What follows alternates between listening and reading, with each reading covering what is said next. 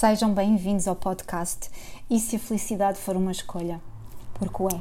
Onde falo de desenvolvimento pessoal, autoconhecimento, consciência, relações sistémicas, feridas emocionais, onde mistura ciência e espiritualidade e tudo mais o que for contribuição.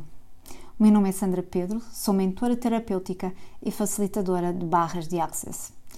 Este podcast é sobre relacionamentos relacionamentos amorosos. Muito haveria a falar sobre isso. Só que não me vou alongar. Vou sim desafiar-te. Muitas pessoas sonham com um relacionamento perfeito. Tem clientes que reclamam do relacionamento em questão, do companheiro, da companheira. Isso acontece muitas vezes quando se criam expectativas em torno do outro, quando o relacionamento não é como o que se sonhou, quando as expectativas não são concretizadas, quando se tiram conclusões de como deve ser um relacionamento. E aí, aí surgem os conflitos, as frustrações, a desconfiança, o ciúme e as separações emocionais e físicas. O sonho de um relacionamento perfeito acontece muito e principalmente entre as mulheres e eu chamo isso a síndrome do conto de fadas. E porquê? Porque fomos induzidas em erro pelas histórias de princesas que foram salvas pelos príncipes que casaram e viveram felizes para sempre. E fomos induzidas em erro por duas razões. Primeira, as histórias de contos de fadas não são sobre encontrar o príncipe perfeito que nos fará felizes para sempre. Até porque a felicidade está em cada um de nós, não está no outro. As histórias de contos de fadas nada mais são do que alegorias sobre rituais de passagem da fase de menina para a fase de mulher, em que a menina passa por uma série de desafios para se tornar mulher. E isso ninguém nos conta, perdeu-se no tempo. Segunda, não existem príncipes perfeitos.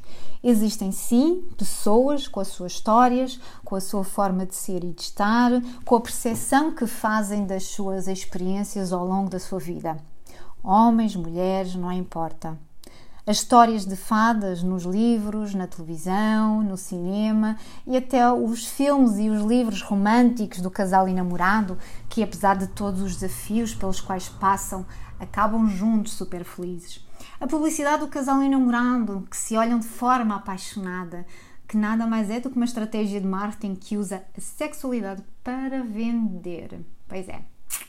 A própria sociedade que impôs uma imagem de casamento perfeito, mesmo que seja um relacionamento fachada. A crença que nos colocam de que temos de casar e ter uma família para sermos felizes. Que aqueles que escolhem não estar num relacionamento esses têm um problema. Há algo de errado com eles. Não é por ser uma escolha, não pode ser. Na psique coletiva foi criada hum, uma ilusão da necessidade de se ter um relacionamento para sermos felizes, principalmente na psique feminina. Mas nos homens isso também acontece, ok? Está tudo bem. Só que temos de ter em conta o seguinte: Cada pessoa tem a sua própria vivência, as suas dores, as suas crenças, pontos de vista sobre tudo e sobre todos. Somos, portanto, indivíduos e cada um com a sua individualidade, a sua personalidade. Cada um de nós é condicionado pela família, pelo que a sociedade dita, o que é certo, o que é errado, o que é bom, o que é mau. Cada um de nós tem, portanto, um padrão de crenças que fica um, instalado no nosso subconsciente. E está tudo bem, não estamos aqui para julgar ninguém, apenas para ser contribuição e trazer mais clareza, ok? Quando a necessidade de ter um relacionamento deixa de fazer parte de quem és, do teu ego, ficas liberta. Liberta para o carinho, a bondade, a presença e generosidade contigo mesma. E isso permite que tu sejas assim também com os outros. Só podes ter e ser aquilo que és e tens para dar aquela necessidade que tens que muitas mulheres e homens também, toda a necessidade de, de se ter alguém desaparece, toda a necessidade de se ter alguém para se completar, para se sentir completo, desaparece. Aquela, aquela ideia uh, aquela ideia de cara metade, uh, alma gêmea, uh, aquele ditado que se fala muito também de todas as panelas têm uma tampa, existe uma tampa para todas as panelas ou todos os tachos, não sei bem ao certo. Desaparece, isso não, não faz sentido, porque essa necessidade nada mais é do que um conto de fadas. E tal como qualquer conto de fadas, a necessidade de se ter um relacionamento é uma história que se ouve, que se acredita, mesmo sendo ficção. Sandra, então queres dizer que não existem relacionamentos perfeitos? Exatamente. Relacionamentos perfeitos não existem. Existem sim relacionamentos saudáveis. E ser saudável é diferente de ser perfeito. Saudáveis, porque todos os relacionamentos têm os seus desafios. Afinal, o nosso propósito de vida é aprender e evoluir. Estamos todos nesta dimensão exatamente com esse objetivo. Um relacionamento saudável acontece quando os dois elementos se nutrem mutuamente, quando um contribui para o crescimento do outro, quando olham na mesma direção, em direção ao futuro. Isso é muito claro nas relações sistémicas. Ambos têm um objetivo, têm como objetivo construir um futuro comum, ok? Contudo, isso não anula a individualidade de cada um. Cada pessoa tem os seus próprios interesses, cada pessoa tem os seus gostos, cada um é um adulto saudável. E o que é que isso significa de adulto saudável? Ora, vamos lá. Significa que não deixa de ser quem é para agradar o outro. Significa que não deixa de ser quem é só para não ficar sozinho. Eu vou dar um exemplo para ficar mais clara esta ideia, ok? Uma das maiores crenças coletivas que existe e que tem vindo a perder influência é que a mulher tem de se adaptar à vida de casada, tem de agradar o marido, tem de satisfazer as suas necessidades, tem de o ajudar na progressão de carreira, cuidar dos filhos, etc. Ou seja, o universo da mulher passa a ser a família, o marido e os filhos. Ela, enquanto pessoa, individual fica anulada. Deixa de ser quem é para passar a ser alguém com uma função. Ora, quando isso acontece, existe um desequilíbrio na relação. Passa a ser uma relação que não nutre um dos, dos elementos, que não contribui com um dos elementos. Uma relação saudável é aquela em que um respeita o outro pelo que ele ou ela é, sem tentá-lo ou tentá-la anular ou mudar. Respeita a sua individualidade, sem julgamento. Uh, por exemplo, ele é surfista, ama o mar, ama estar em cima da prancha. Só que a companheira não tem a mesma paixão. Está tudo bem. Ela respeita a paixão dele. Ela ajuda, inclusive, a alimentar essa paixão. Indo a torneios, ela escolhe o melhor equipamento, fazem até viagens onde possam inclusive a surfar juntos em algumas ocasiões. A sua paixão de facto não é surfar, essa paixão é a dele. A paixão dela é escrever.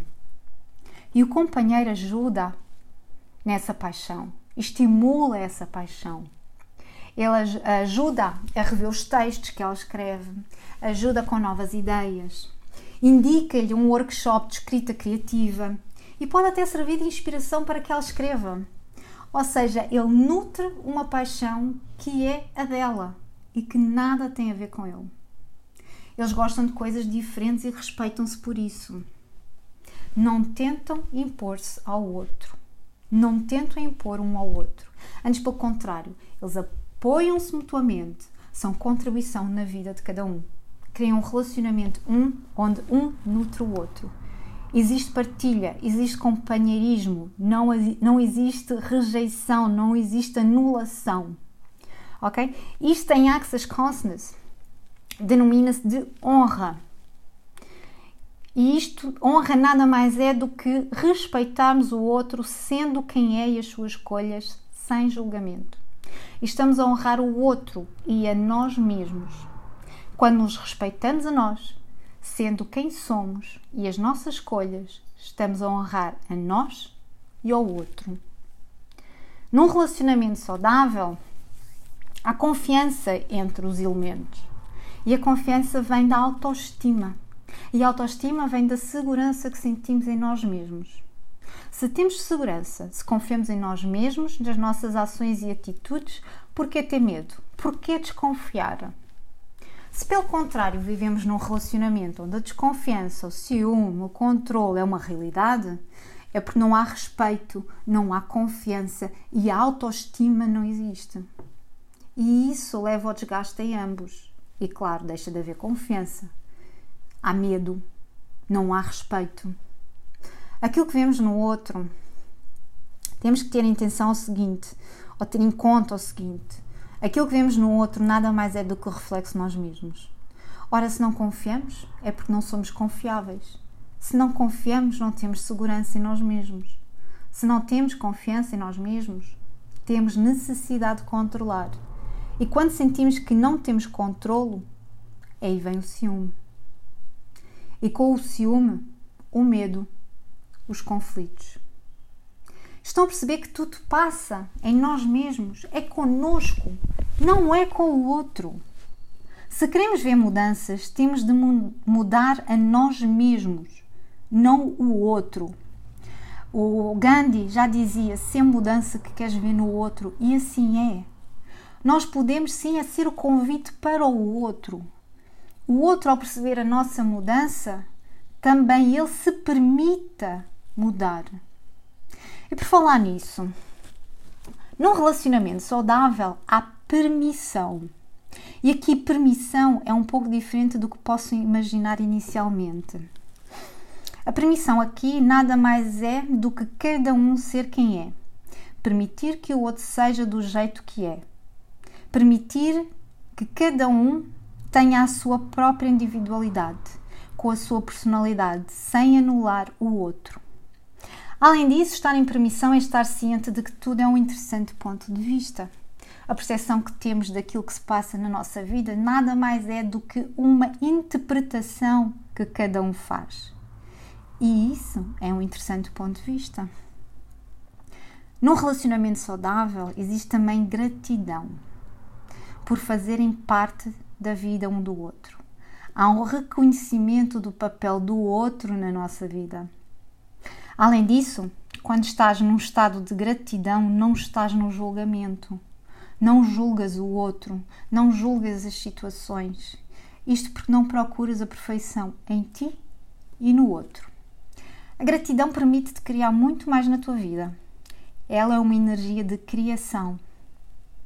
A gratidão aqui não está ligada ao amor, até porque o amor é confundido com paixão e até com ciúme.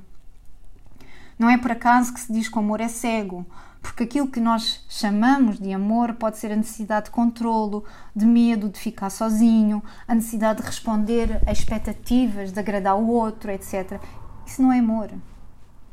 E como se chama em Access Consonants, o amor pode ser o implante extrator. E estes são casos em que isso acontece. Quando existe gratidão no relacionamento, existe reconhecimento do papel do outro na sua vida. Existe confiança, respeito, permissão e vulnerabilidade.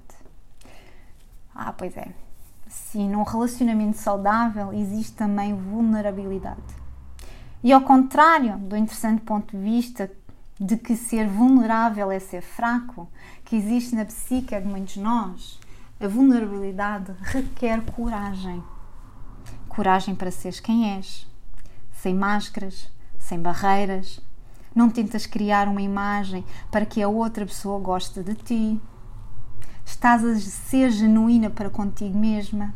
Não te anulas num relacionamento só para agradar o outro, só para que o outro fique contigo Ser vulnerável é mostrar quem realmente és, sem medo do julgamento do outro. Em permitir que o outro conheça o teu lado luz e o teu lado sombra, qualidades e defeitos. Ser vulnerável é aceitar o teu corpo tal como ele é, sem julgamento. Ser vulnerável é reconhecer que ninguém é perfeito, que há coisas que aceitamos e não aceitamos, há coisas que gostamos e não gostamos, há coisas que resistimos e rejeitamos. Está tudo bem. Relacionamentos perfeitos não existem. Existem sim relacionamentos saudáveis. Agora é preciso ter, ter consciência e reconhecer que o que é saudável para ti num relacionamento e ter a consciência e reconhecer que aquilo que é saudável para ti pode não ser para o outro. Reconhecer isso é estar na permissão. E a permissão pode até ser não ter um relacionamento. Pelo menos não como a sociedade o define. Pode ser um relacionamento contigo próprio, porque não? E um relacionamento saudável começa primeiro connosco, no qual nos permitimos ser nós mesmos, sem máscaras, julgamentos ou barreiras, livres de sentimentos de pertença, de controlo. A partir daí fazemos escolhas diferentes, escolhas individuais e que se complementam. Ela não é tua, ele não é teu. Ninguém é propriedade de ninguém. O ele e ela passam a ser nós. Ou eu, se escolheres não ter um relacionamento, que também é um relacionamento, é um relacionamento contigo mesmo. E quando escolhemos ser felizes, aí tudo fica mais fácil, até nos relacionamentos. Eu agora pergunto-te: como seria a tua vida se tudo aquilo que julgas que sabes sobre a tua vida fosse diferente? Como seria a tua vida se tudo aquilo que julgas que sabes nada mais é do que uma mentira que contas a ti mesma e que compras dos outros como sendo de verdade? Como seria a tua vida se destruísse e descriasses tudo isso? Qual é o relacionamento que resulta para ti? Será que queres realmente um relacionamento? O que significa relacionamento para ti?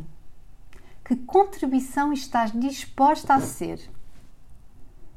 Quando está num relacionamento, porque vivemos numa sociedade em que há o julgamento de que se há alguém sozinha é porque tem algo de errado com essa pessoa.